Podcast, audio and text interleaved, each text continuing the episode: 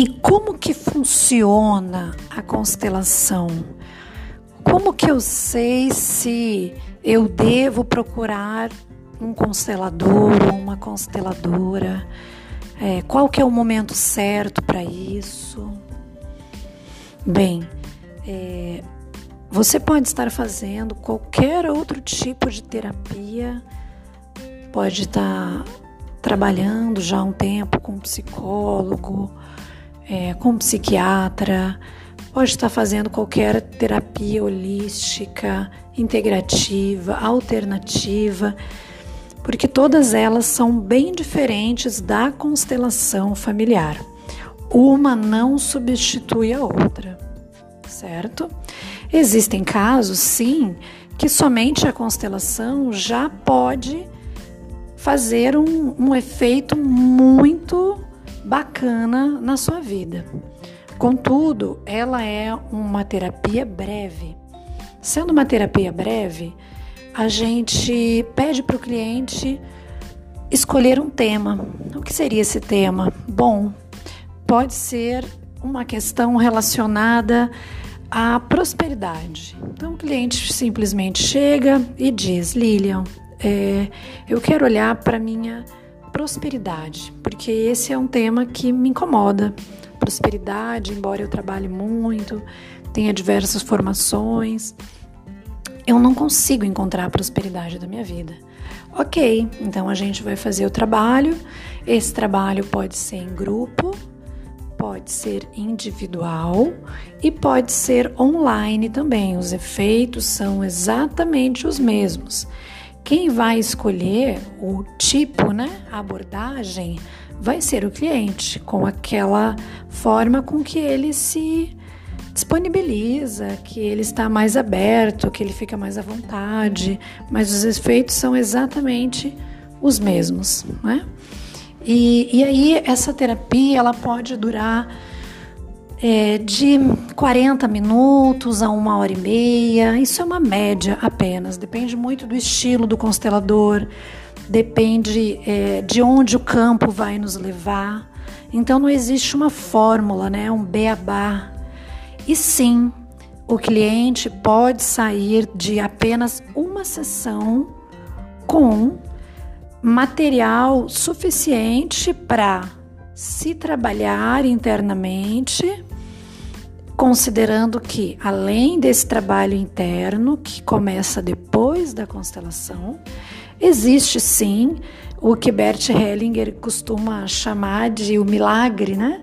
muitas vezes já se abre um campo de cura mesmo antes de é, o cliente tomar atitudes.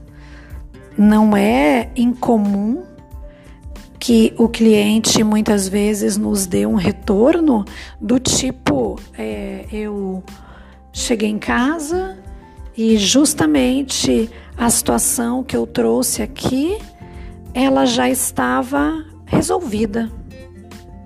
Estava com um problema é, com a minha mãe, não nos falávamos há dois anos, e eu cheguei da sessão e tinha uma mensagem dela no meu celular dizendo que a gente precisava conversar. É, e que ela estava compreendendo as minhas situações, as minhas reservas, enfim, então acontece sim, não é uma regra. A gente não costuma criar esse tipo de expectativa no cliente.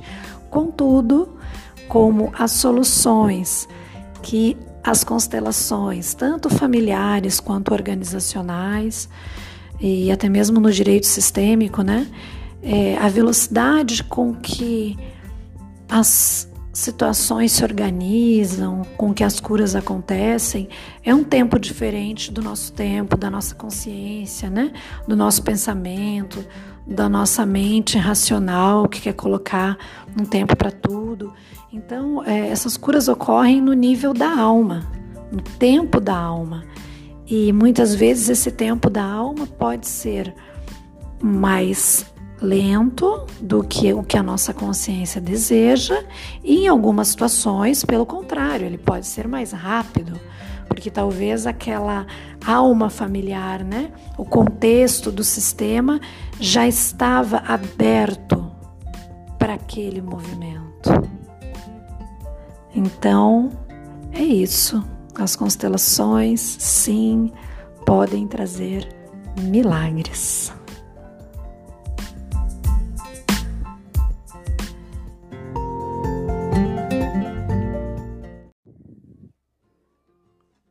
Aqui é Lilian Ponte, Cunhã Caraí, caminhante, Guarani Andeva. E hoje, 19 de abril, é um dia de muita reflexão.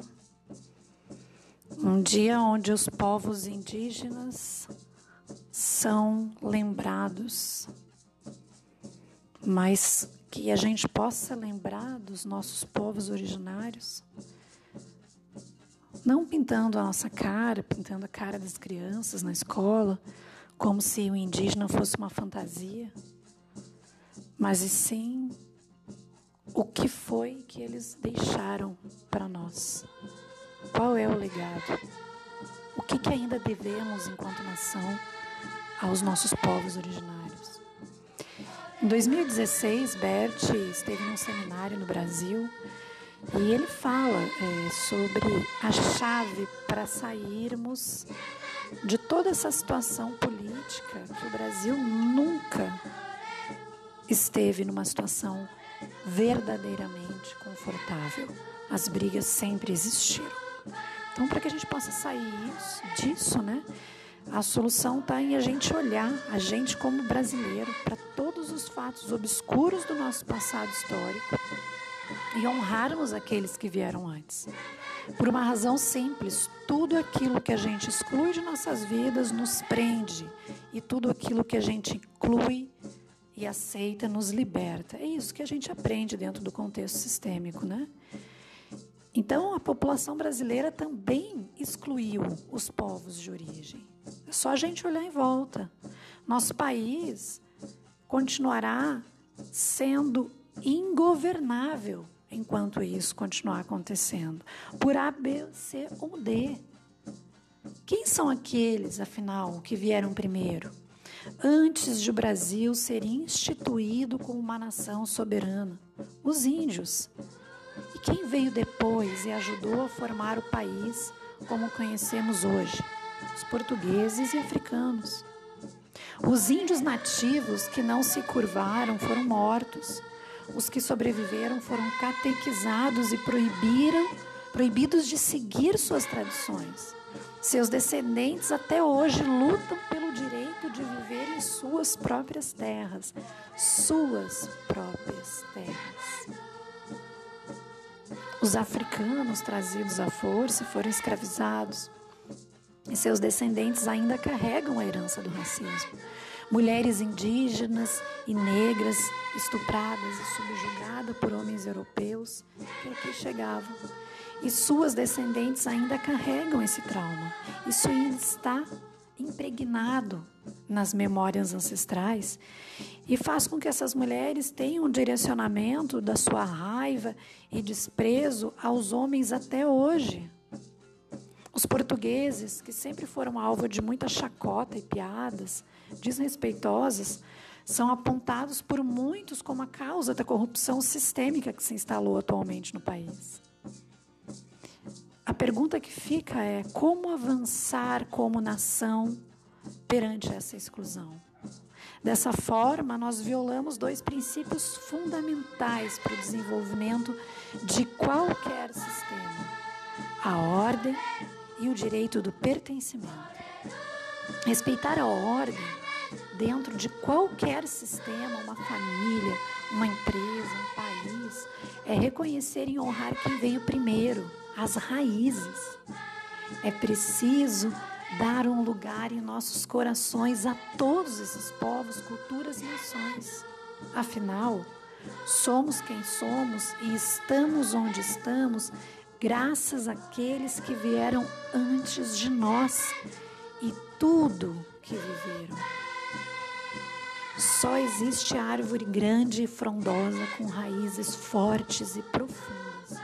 Caso contrário, o destino é a queda. E existe sim uma forma de nos colocar em paz com o nosso passado histórico, olhando e aceitando tudo o que foi da forma que foi, pois não podemos modificar o passado, isso é fato indiscutível. Precisamos de reparos? Sim, estamos caminhando para isso. Mas precisamos olhar sem lentes cor-de-rosa, mas sem rejeição. Ao adotar essa postura, podemos enfim reconhecer e honrar as nossas origens e abrir mão do julgamento. Aí algo mágico acontece. Podemos deixar o passado no passado.